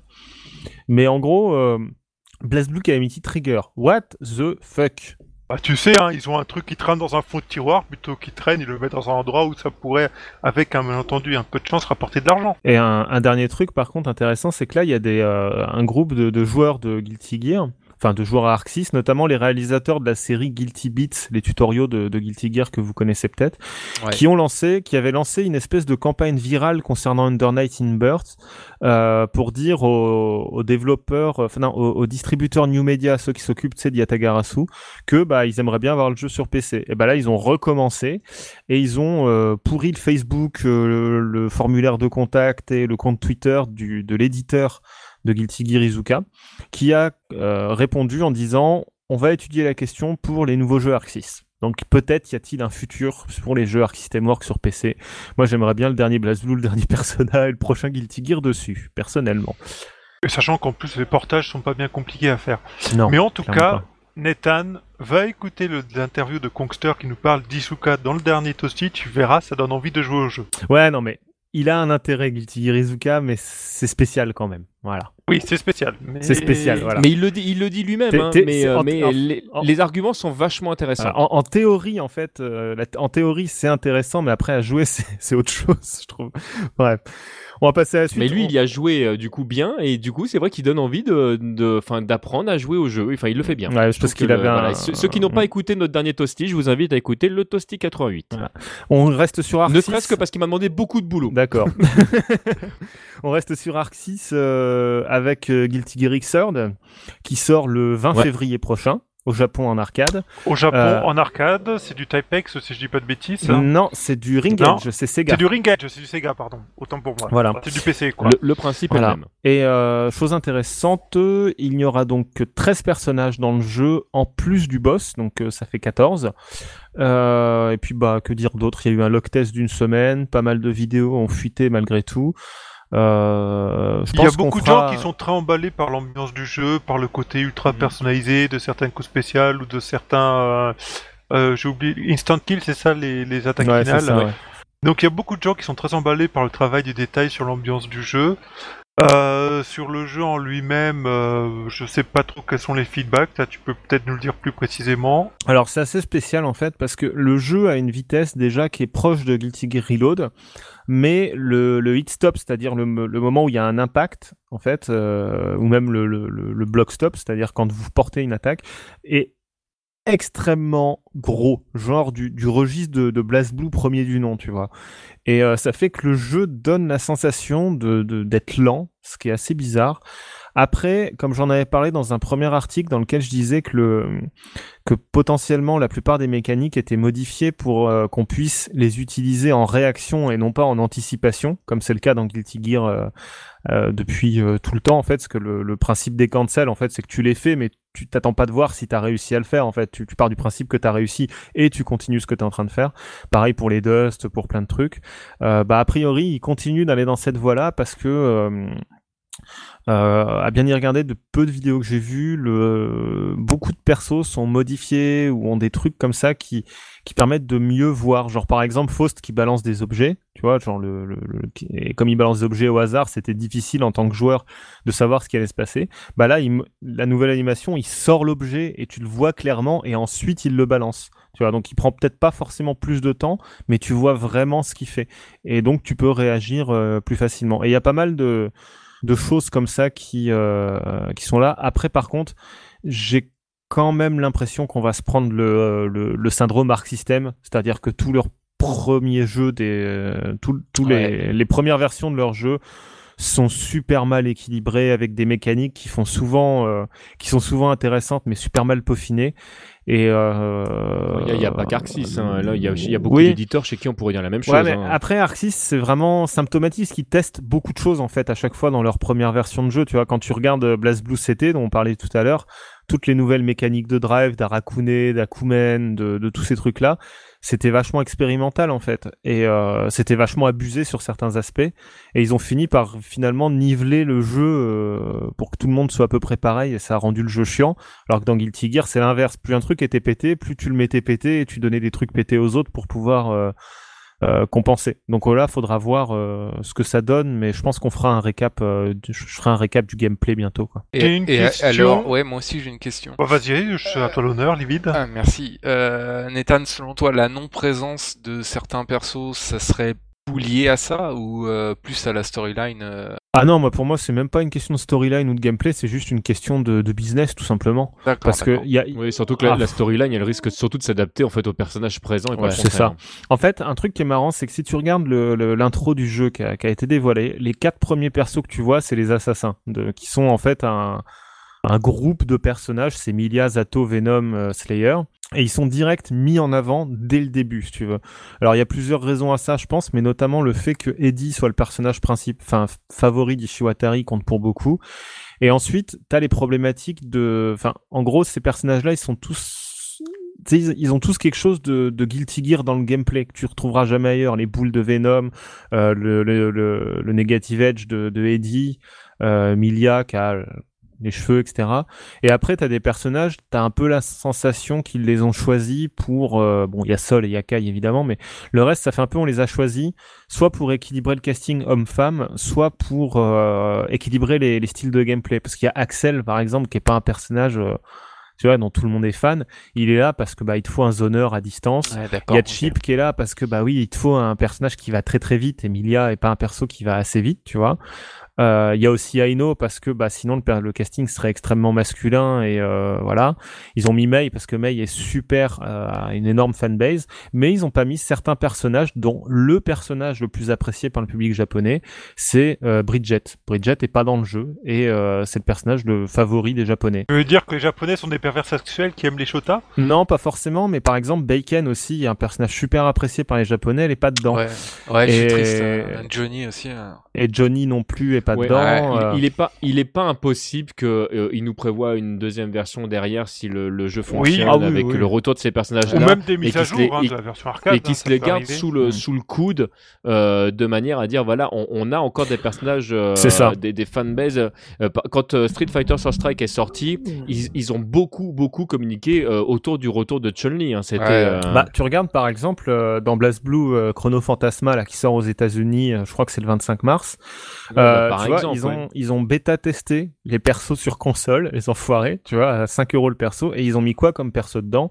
Ils ont mis euh, Kokonoe. Kokonoe, et Kokonoe, c'est un perso qui a une énorme fanbase, mais vraiment, et Kokonoe, ils avaient commencé à en parler, je me souviens, c'était à la World Game Cup en 2011, tu Mhm, vois.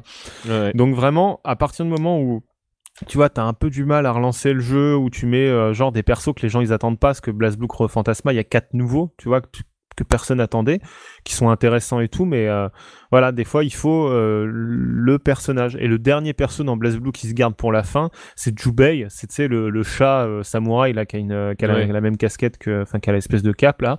Lui, tu peux être sûr que dans la dernière version de, de BlazBlue, c'est lui qui arrivera direct en DLC parce qu'il se vendra et il sera pété comme Kokonoe en version console parce que comme ça le perso ça, il est rentable ouais. quoi.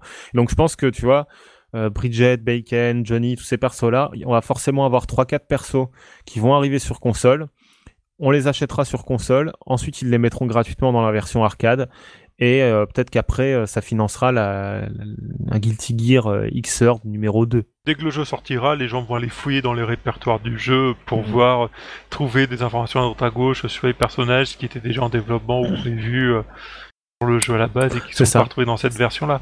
Mais voilà, le Après, truc c'est que j'avais- Ouais, vas-y pardon. J'avais juste une, une question en fait, euh, enfin plutôt deux questions, mais euh, le jeu, est-ce qu'il est jouable euh, en ligne avec le Ring Edge au Japon ou pas? Euh, non, je crois que c'est que du local avec du un, système, un système de cartes, de, de statistiques et de données, tu sais quoi. D'accord. Et l'évolution de gameplay, est-ce qu'on peut se dire que c'est aussi pour anticiper du jeu en ligne ou pas? Non, en fait, ils ont pas besoin, ils ont plus besoin d'anticiper le jeu en ligne Arc parce que en fait, euh, Ils y ont euh, renoncé, d'accord. Non, non, c'est- pas ça. C'est que en fait, euh, Guilty Gear, le, le, le- jusqu'à, ce- enfin, tant que c'était en fait sur Naomi et donc sur écran CRT, t'avais euh, des, des overheads qui sortaient, je sais pas, en 5 frames, 6 frames, des trucs assez pétés finalement.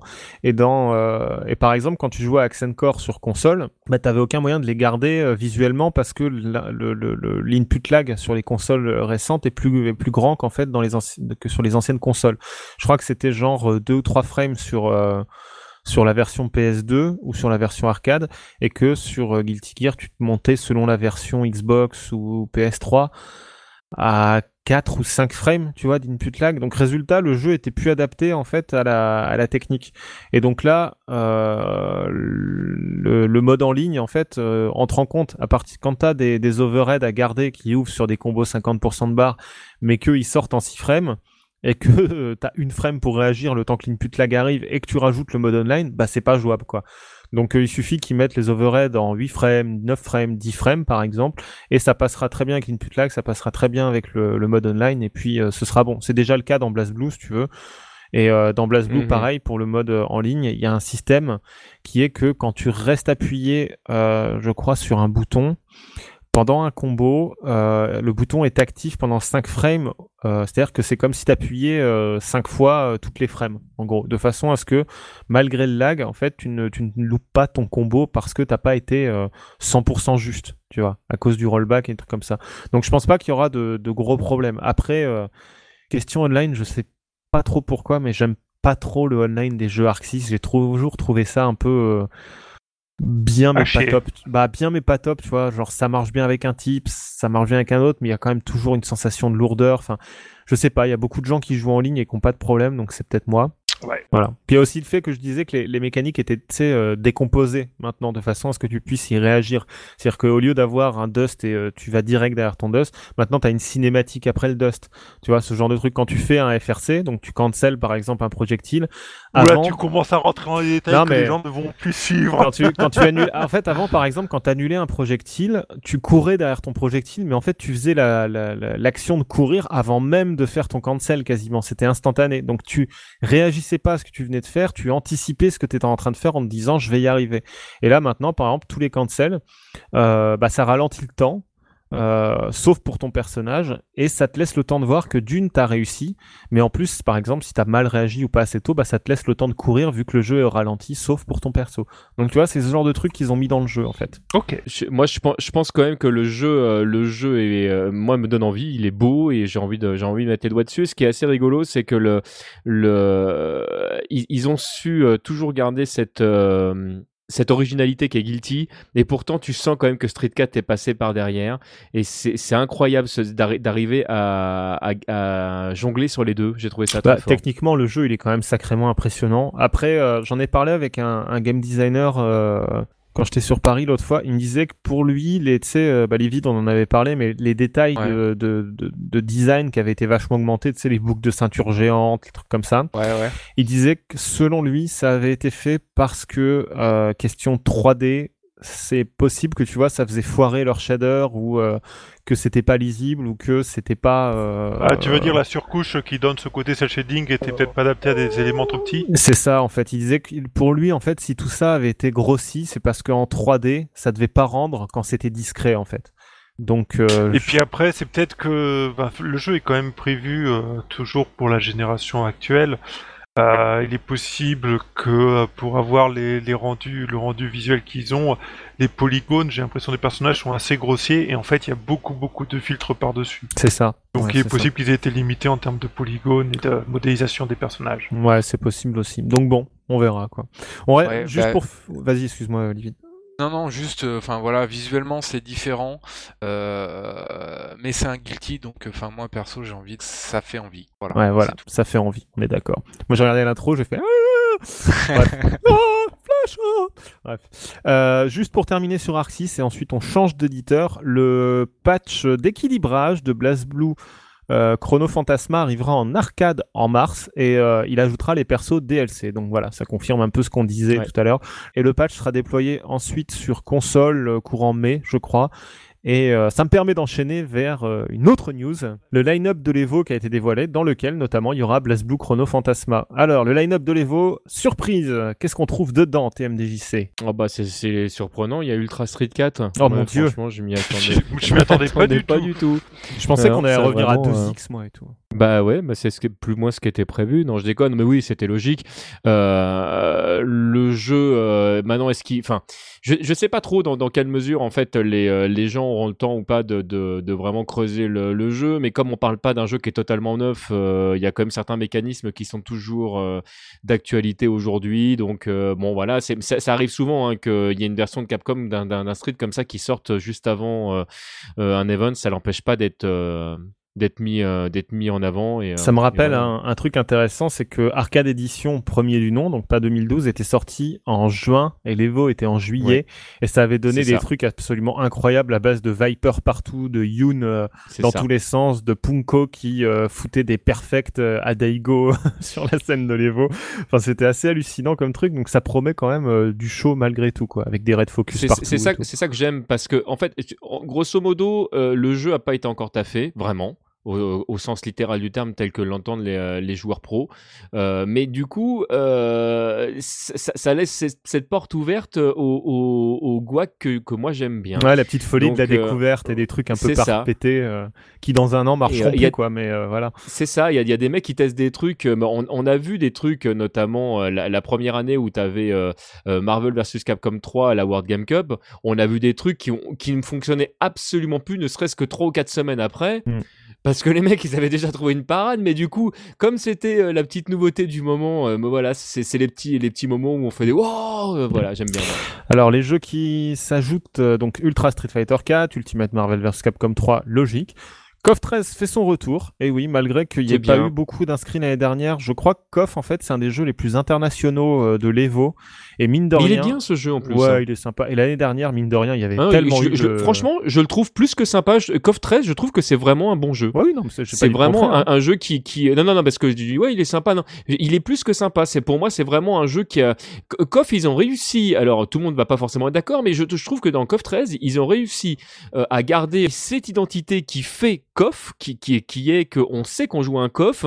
Ils ont su euh, rajouter les éléments de, gameplay d'aujourd'hui. T'as les EX, t'as le fait que le buffer soit beaucoup plus souple et, euh, tu peux te permettre d'être, moins bon qu'avant et ça fera toujours des trucs aussi sympas. Et pourtant, euh, il a une courbe de progression qui est, incroyable parce qu'il faut vraiment, vraiment bien taffer son jeu si jamais on veut être bon avec. Tout ça rend, ce jeu vraiment non seulement riche mais intéressant. Les personnages ont du charisme. Je trouve, enfin, voilà, je trouve vraiment que c'est un bon jeu et je trouve qu'il n'y a pas assez de gens qui y jouent. Et ben voilà, vous entendez ce que dit TMDJC. Prenez-le sur Steam, au moins le netcode est bon dessus. Et puis Alors- May a un design mortel dans ce jeu quand même. Voilà. Mais ouais, Mais tout le design est mortel. Alors, la suite des jeux de l'Evo. Donc, on a dit Ultra Street 4, Marvel, KOF 13, Injustice fait son retour. Et oui, également. Et ça, c'est une super bonne nouvelle parce que le jeu a continué d'être patché même après l'Evo de l'année dernière. Et tout le monde, même ceux qui aiment pas énormément Injustice, s'accorde à dire que ça y est, vraiment, il a atteint une maturité, euh, une bonne maturité où il est vraiment équilibré et tout. Donc, euh, moi, je suis assez impatient de voir ce que ça va donner. Euh, Bah, J'avoue que je dirais rien dessus parce que je, je l'ai toujours pas acheté. D'accord. Ouais, est pas encore assez en promo sur Steam. C'est ça. J'ai honte. Euh, Il y a aussi euh, donc BlazBlue Chrono Phantasma, comme je disais, donc le retour de, de, de l'animation, des animes sur euh, Alevo. Euh, et puis bah en suspens, euh, et oui, il n'y a pas de jeu 3D cette année. Il y a ni Tekken, ni DOA, ni Virtua Fighter. Euh, en- Non, Il y a plusieurs personnes qui s'en sont plaintes Ouais, hein. euh, il y a aussi Killer Instinct qui s'ajoute, euh, probablement parce que Microsoft va fournir les Xbox 360 de l'Evo cette année. Ça. Après s'être fait huer comme des l'année dernière sur la scène, eh ben ils veulent à nouveau se faire huer en mettant Killer Instinct à l'Evo. J'espère qu'ils sont conscients de ça.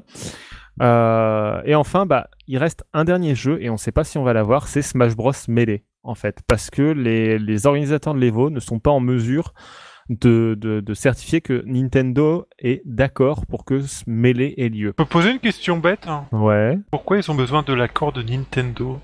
Bah, techniquement, en fait, tout le monde qui fait de la diffusion d'un jeu euh, a besoin de l'accord en fait de l'éditeur. Si tu veux, quand tu partis du moment où Voilà. voilà. C'est pas tant, c'est pas tant le problème de est-ce qu'ils ont le droit d'y jouer ou pas.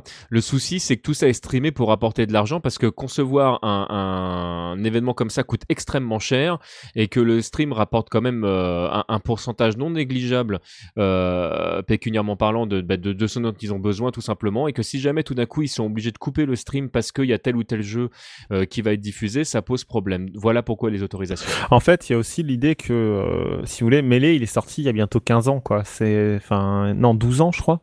12 ans Melee, je me rappelle plus exactement la date. Voilà. Et le truc, c'est que beaucoup de gens disent, oui, mais ça fait de la bonne promotion, machin, etc. Alors non, c'est pas de la bonne promotion, en fait, parce que tu, tu promeus pas un nouveau jeu, en fait, en mettant un jeu qui a plus de 10 ans. Ça, ça marche pas comme ça, le, le monde euh, en général, quoi.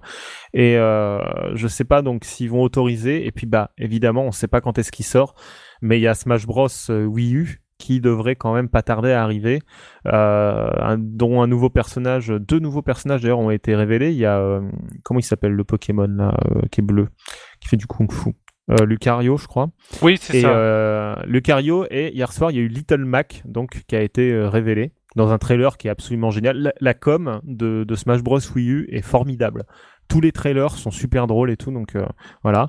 Mais, on est, on est d'accord que tout ça sera pas prêt pour l'Evo et que le jeu sera pas joué euh, pour l'Evo, donc c'est pas une contre-pub. On est d'accord de, de, de laisser jouer ce jeu. Bah en fait oui et non si tu veux c'est c'est une ça reste un problème de enfin tu vois là ils font beaucoup de promos le, le nouveau Smash Bros il est super beau etc mettons que les gens font pas la différence entre Smash Bros Wii U d'ailleurs qui ne s'appelle que Smash Bros Wii U et euh, Smash Bros Melee et qui retiennent que Smash Bros parce que c'est Smash Bros ils se disent ah les Vo il y a Smash Bros j'ai vu des vidéos ils arrivent et ils voient Melee tu vois et c'est ce genre de problématique euh, que qu'à Nintendo Enfin, en fait. faut-il pouvoir l'acheter euh, Smash Bros. Melee, Ah non, mais je te- Smash Bros. Pardon, Melee Non mais je te parle pas de l'acheter, juste de dire. En fait, c'est pas que les gens vont être encouragés à acheter Melee. Le problème, c'est que alors qu'ils pensaient voir un certain titre, une certaine qualité, un certain truc, bah ils tombent sur un autre jeu finalement qui a exactement le même nom ou presque, et euh, bah c'est pas forcément ce qu'ils attendaient, tu vois. Pour peu qu'ils Ouais. soient pas bien On- on est renseignés. On est, ça- d'accord, Nathan, que le mec qui qui, euh, qui voit un match de, de Street Fighter 3 et qui dit je vais pas acheter euh, Ultra Street Fighter 4 parce que le jeu est vieux, euh, et de toute façon il mérite pas de jouer. Mais déjà pour commencer. Non, mais le problème, c'est qu'il y a pas. Le problème, en fait, surtout, c'est que c'est une question de, de public. Si tu veux, c'est pas tant les joueurs dans le truc. C'est que Smash a fait, euh, je crois que c'est 130 000 spectateurs, euh, 135 000 uniquement sur Twitch, et il était retransmis. Il y a eu au moins autant de spectateurs sur Nico Nico, et que euh, bah, quand tu commences à atteindre 2500 250 000 spectateurs live.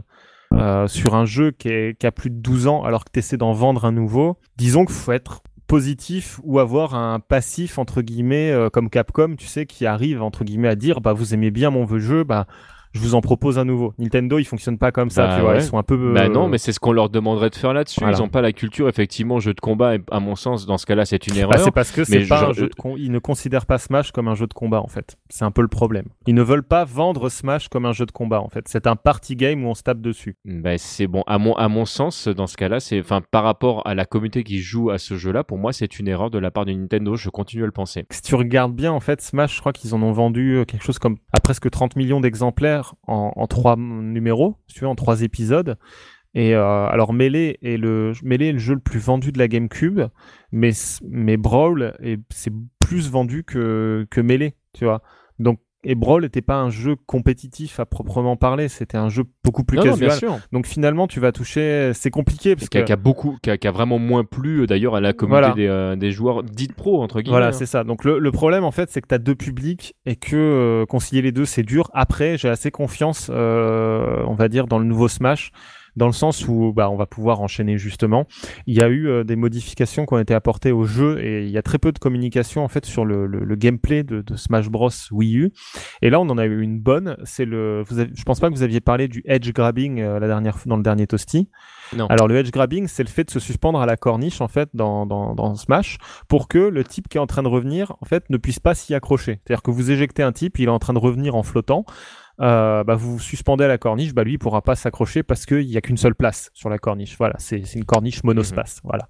Euh, et le truc c'est que là ils ont ils ont ajouté un nouveau truc qui est super intéressant, c'est que plus vous êtes euh, propulsé loin, en fait, plus vous passez de temps dans les airs, plus quand vous arrivez sur la corniche, vous avez de, une durée d'invincibilité.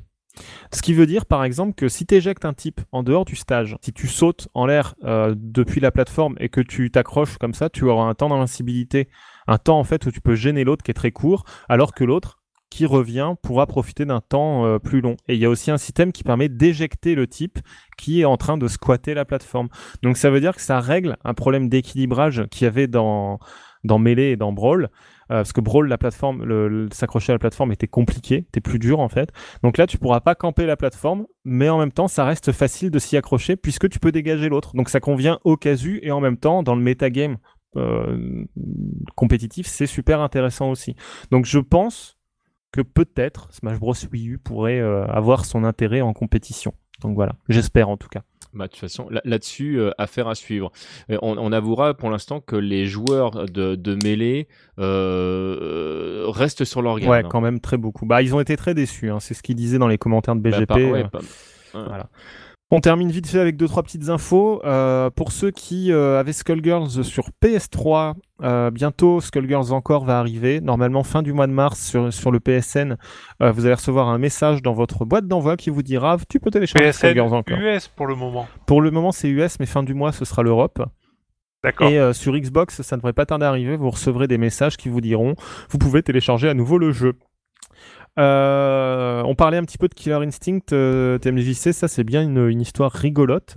Euh, Double Helix, le développeur, s'est fait racheter par Amazon. Ouais. Alors ça c'est quand même, Ouais, euh, on n'a pas- c'est quand même pas piqué des hannetons. C'est surtout inattendu au Ouais. possible. Ah, on l'a pas vu Voilà. venir. hein. Et euh, Microsoft a annoncé qu'ils étaient en train de mettre en place une nouvelle équipe pour s'occuper du jeu. Ah bah oui, c'est con, il n'y a plus personne. Euh, donc bah on sait pas trop ce que euh, va donner euh, la suite de Fear. Instinct. Voilà, parce qu'ils ont dit qu'ils Wow. allaient faire une saison 2. hein. Ça soulève beaucoup, beaucoup de questions en plus de la part d'Amazon. C'est qu'est-ce qu'ils sont en train de préparer? Parce qu'ils ils font jamais rien pour rien. Ah bah lui Ouais, oui. mais des fois, le temps que ça, conc- ça se concrétise, pardon, ça peut prendre Mais beaucoup c'est pour de ça, temps. bah. Donc, euh, La vraie question c'est pourquoi acheter Double Helix putain quoi. peut-être parce qu'ils étaient pas chers. Mais hein. C'est ça. Mais, non, mais voilà, ça. Après, après, euh, voilà, y, y il y avait peut-être quelque chose à investir quelque part pour mettre le pied dans quelque chose. euh, euh, Souviens-toi de, tout le début de Microsoft avant qu'ils se lancent véritablement dans le Ah ben. dans la console, les, trucs qu'ils ont lâchés, qu'ils ont Ouais, rachetés, qu'ils ont ils qu'ils ont avaient rachetés. acheté- Puis un jour, ils ont fait, ils ont une Xbox. Ouais, mais ils avaient racheté Rare, tu vois, à l'époque où Rare c'était super. Là, ils ont acheté Double Helix. Double Helix, ils ont fait euh, Battleship the Game et Green Lantern, tu vois. Oui, Green Lantern, souvenez-vous Voilà. bien. Ah, Bon, j'ai après- jamais joué au jeu, je peux Et- pas dire, je et juge qui- pas. Et Killer Instinct, il est. Tu veux qu'on parle du film? On peut parler du film, si Les- vous voulez. Pour les deux, les films et les jeux, ce sont des œuvres d'art. Hein, on peut le dire. Voilà. Non, mais euh, ce qui est étonnant surtout, c'est que. Oh, moi, je- moi j'irais même plus loin, on peut même parler de la bande dessinée si Oh, vous avez envie. ouais. volontiers. Non, mais la bande dessinée a ses bons moments quand même. Donc Voilà. euh, ne sois pas trop. Bref, donc je sais pas pourquoi ils ont racheté. Voilà, t'as Il été, a été t'as coupé. été coupé tel- tellement c'était Voilà. inintéressant. Un personnage américain. Mais il continue, c'est pas grave. non, donc voilà, on va voir ce que ça donnera donc pour euh, Killer Instinct, mais a priori la saison 2 avec 8 nouveaux persos est bien prévue. Et globalement, euh, il y a quand même pas mal de gens qui ont fait, les gens qui ont fait que le jeu s'est quand même réussi au-delà du studio en lui-même, c'est qu'il y a quand même beaucoup de consultants dans le jeu, dont euh, je crois que c'est Dan Fornace qui, euh, je sais plus si c'est Dan Fornace ou un autre qui avait fait le, le remake Game Boy de Smash, Bro- Smash Bros, qui s'appelait Super Smash Land. Et Mhm. t'as aussi le designer principal de Skullgirls qui s'occupait du jeu. Donc eux, ils vont rester, comme ils sont consultants, ils vont rester sur Killer Instinct. Donc globalement, il devrait y avoir une continuité quand même. On termine avec euh, deux petites infos. Euh, un, autre jeu qu'on a, dont on n'a pas parlé, qui a été annoncé il y a peu, qui s'appelle The Chainsaw Incident. Euh, Alors, qui est derrière The Chainsaw Incident alors c'est assez compliqué, c'est pas un studio de jeux vidéo au sens propre, c'est plus un studio d'animation, entertainment. Et a priori, c'est plus un jeu fait en flash ou quelque chose comme ça qui devra être kickstarté. Et je sais pas pourquoi, mais dans la vidéo de présentation, euh, le jeu il est flou. il est méga. Mais vous avez vu la vidéo? Ouais. Oui, oui, oui, oui, c'est terrifiant parce qu'en fait, le, le jeu, tout le HUD, les barres de vie, les trucs sont super nets, mais tout le reste du jeu, il est méga flou, comme s'il y avait eu un upscaling d'enculé dessus. Donc je sais pas du tout ce qui se passe avec Il leur est de jeu, quelle mais nationalité ce jeu? Je crois que c'est ricain, non? Ou, ah, ou peut-être australien, je sais plus. Mais euh, a priori, c'est un studio, enfin, c'est pas un studio euh, tu sais, qui vient de se former, c'est un truc qui est là depuis euh, 4-5 ans quand même, tu vois. Donc bon, euh, je sais pas. Donc on attend d'en avoir plus d'infos. Et enfin, dernier, on va faire un petit, euh, un petit euh, coup de pub à euh, des amis. Euh, vous vous souvenez qu'on parle souvent de nos amis d'Arcade Arena qui sont à Avignon qui euh, posent des bornes un peu partout, euh, comme ça au pif, ils les sèment. Bah, ils se sont lancés euh, dans le magasin en ligne pour la vente de bornes, de tables cocktails, etc., genre Pac-Man. Donc ça s'appelle arcadearenashop.com. Vous pouvez trouver des bornes dessus et, Et c'est des bornes HD, hein. Ils ont, c'est des bornes HD en Voilà. stock. Donc voilà, si euh, on, on leur passe le bonjour et on leur souhaite bonne chance pour euh, le développement de, de leur entreprise. Voilà, voilà. Ouais, carrément. Euh, juste une chose, on peut peut-être dire rapidement qu'il y a un Republic of Fighters bientôt? Euh, plusieurs choses, oui. Alors, Republic of Fighters aura lieu les 18 et 19 mai, si je ne me trompe pas. Euh, même jeu que Republic of Fighter numéro 2. Et il y aura, on, on discute en interne en ce moment, voir si on pourrait pas mettre 3.3. Donc voilà. Oh. Ah, et tiens, d'ailleurs, on a Si oublié, tu mets mais, 3.3, euh, tu mets 2x. Hein. Moi, sinon, euh, je suis pas content. euh, d'ailleurs, on a oublié de le dire, mais 3.3 Online Edition a été mis à jour sur le PSN et bientôt sur Ouais. Xbox. Pas que. Euh, et Parce qu'il y a Marvel Origin aussi qui a été Et mis à Marvel jour. Origin aussi, mais surtout ce qui est intéressant pour 3.3, c'est qu'il a enfin euh, le GGPO récent avec le ping numérique, avec Ouais. des options de filtrage en plus, avec, euh, je crois qu'il n'y a pas encore la, je crois qu'il n'y a pas la sélection du, du délai GGPO parce que ça c'est que dans Skullgirls, mais globalement donc c'est beaucoup mieux. Voilà. Et vous avez lu. Ouais, alors il y a un truc qui est moins bien, ou alors je sais pas comment le régler, ça m'a gonflé. Euh, quand tu euh, quand tu gagnes ton match en match local, tu peux plus changer de perso. Ah. Ah. Bah, c'est ça le principe de l'arcade. Hein. Non mais oui, mais là si tu veux, si je fais un, un match local euh, qui qui, enfin tu vois où je prends pas la version arcade, mais je prends la version versus, je m'attends quand même à pouvoir jongler avec ouais, le personnage quand je veux. pas quoi. une, pour, euh, une option event qui traîne J'ai quelque part. cherché, mais- j'ai cherché, j'ai pas trouvé. Donc euh, si euh, si quelqu'un a la réponse, je suis preneur. Ça m'a gonflé ça tout à l'heure. Alors euh, moi j'ai eu des retours euh, positifs et, et mitigés euh, sur euh, le, Ah. le le netcode. Bon bah à voir hein. Enfin je peux pas tester parce que ma, ma PS3 est en carafe. Mais euh, le à la rigueur dans les dans les dans les commentaires de la news euh, si vous avez eu une bonne ou une mauvaise euh, Expérience, ouais, avec le jeu. ouais. Vous nous dites. Voilà. Eh ben, écoutez, je vous propose, bah, ça, c'est très approprié puisque euh, le, on va terminer avec le parole de joueur euh, de TMDJC.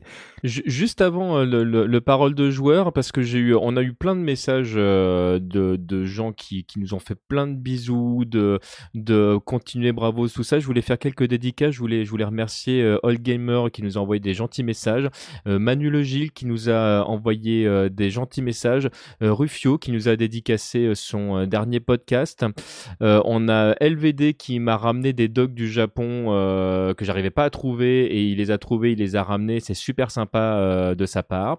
Thomas Lombard qui nous a envoyé un petit message aussi pour qui lui avait gardé des, des pages du wiki au moment où on a eu des, des problèmes et qui s'est proposé de, de nous les passer si jamais c'était nécessaire, entre autres. Et le classique Ned Flanders que je ne, que je ne peux pas ne, ne pas citer parce que régulièrement il m'envoie des, des messages en disant que c'est bien ce qu'on fait.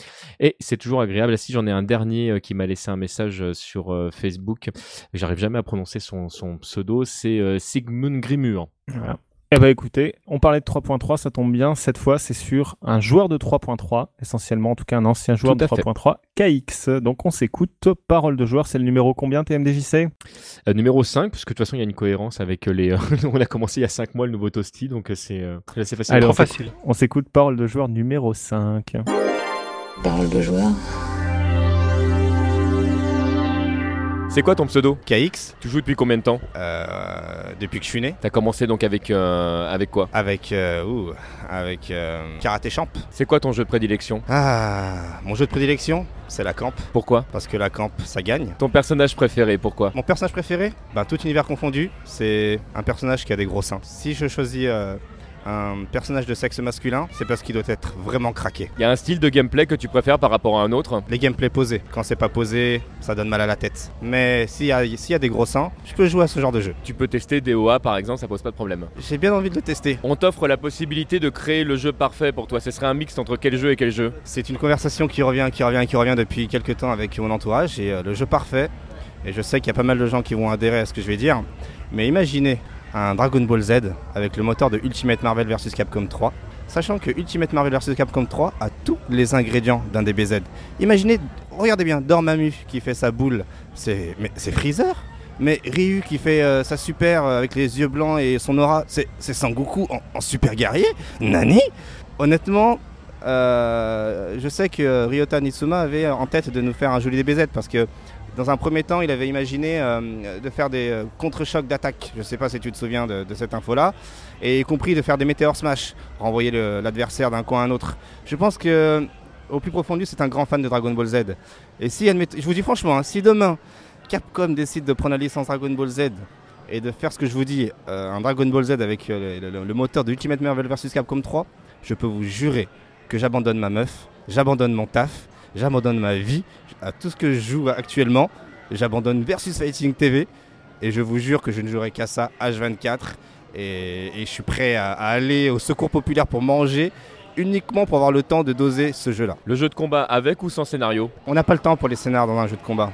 Euh, scénar, c'est euh, pour un développeur, le scénar, c'est de l'argent à investir. On est en 2013, les mecs, ils, les hardcore gamers s'en foutent euh, du scénar. Moi, personnellement, hein, je vous dis honnêtement, tous les jeux de combat que j'ai à la maison, euh, j'ai jamais fait le scénar. Euh, le scénar que je fais, moi, c'est le mode training. C'est mon scénario à moi et, euh, et c'est ce qui va me donner des victoires ou des défaites selon comment j'ai taffé. Donc, à part les Tekken 1, 2, 3, Street Fighter 0 à l'époque de la PlayStation quand j'avais euh, quand j'avais euh, 13 ans là, ou 15 ans, je sais plus quel âge j'avais, je me fais vieux. À part ces jeux-là, j'en ai terminé aucun. Si jamais euh, tu devais concevoir ton personnage, euh, alors ce serait forcément un personnage féminin, mais euh, le personnage en question en fait, ce serait quel type de gameplay? Bon, bah, c'est tout bête. Vous prenez. Il y a trois exemples. Soit vous prenez euh, euh, Dural dans Virtua Fighter. Elle a des gros seins, joue tout le monde. Elle a tous les per- elle a coup de, elle a coup de tout, euh, coups de tout le monde, pardon. Ou vous prenez 7, vous lui rajoutez une poitrine avec le mode sur Street Fighter 4 PC. Et c'est voilà, il a les coups spéciaux de tout le monde. À savoir que moi, quand j'étais jeune, à l'époque de Mortal Kombat 2, lorsque j'y jouais en arcade dans la petite, dans la petite salle qui avait à côté de chez moi, j'adorais Shang Tsung. Parce que euh, Shang Tsung, pour moi, ça représentait l'idéal. Le personnage qui, euh, qui, permet de jouer tout le monde. Donc en fait, si tu veux, à l'époque, pourquoi je jouais Shang Tsung C'est parce que, comme j'étais pas riche, je mettais 10 francs. Bon, pour ceux qui ne savent pas, 10 francs, c'est 1,50€. Donc je mettais 10 francs et ça me permettait de rentabiliser parce que je pouvais jouer tout le monde. C'était une psychologie de gamin, mais d'un côté, ben, j'avais pas tort parce que Shang Tsung, en y réfléchissant, c'est un 7, c'est un Dural, c'est un personnage qui a les coups spéciaux de tout le monde. Donc euh, c'est la perfection. Donc moi, pour moi, le personnage, ce serait ça. Je rentre ton numéro de téléphone dans mon téléphone. J'ai besoin d'un thème pour le faire sonner, je mets quoi? C'est déjà tout fait. C'est le thème que j'ai sur mon téléphone. La sonnerie de la CTU de Jack Bauer. Merci pour toutes tes réponses. Merci à toi.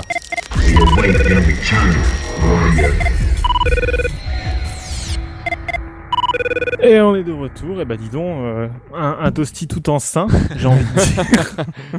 en tout cas, très en forme. Enfin bref, c'est la Saint-Valentin, donc quelque part c'est très approprié. Bravo TMDJC. Ah bon, on essaye. hein. Euh, je crois qu'on va s'arrêter là pour ce toasty qui est en ligne, en route depuis déjà bientôt 1h30. Voilà. Eh ben écoutez, merci à tous d'être venus. Euh, Livide, TMDJC, Wellcook. Euh, mer- merci pour m'avoir euh, donné un petit temps de parole, c'est cool, ça m'a fait, euh, ça m'a fait, ça- ouais, ça m'a fait plaisir. Ah, puis, puis c'est la, c'est la Saint-Valentin, on fait, un, on fait un bisou aux roues aussi. Ah oui. Oui, à notre roue nationale euh, Valentin. Camoulox. C'était Toasty numéro 89. Merci à tous de nous avoir écoutés en live. Merci de nous avoir suivis et à bientôt. Gros bisous.